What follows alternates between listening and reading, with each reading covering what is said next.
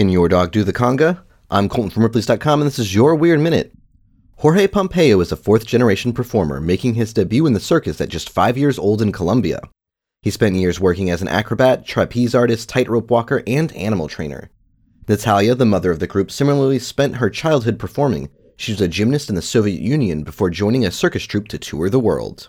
Those two veteran performers teamed up with their daughters Katerina and Isabella, and many furry friends to make the Pompeyo Family Dog Show.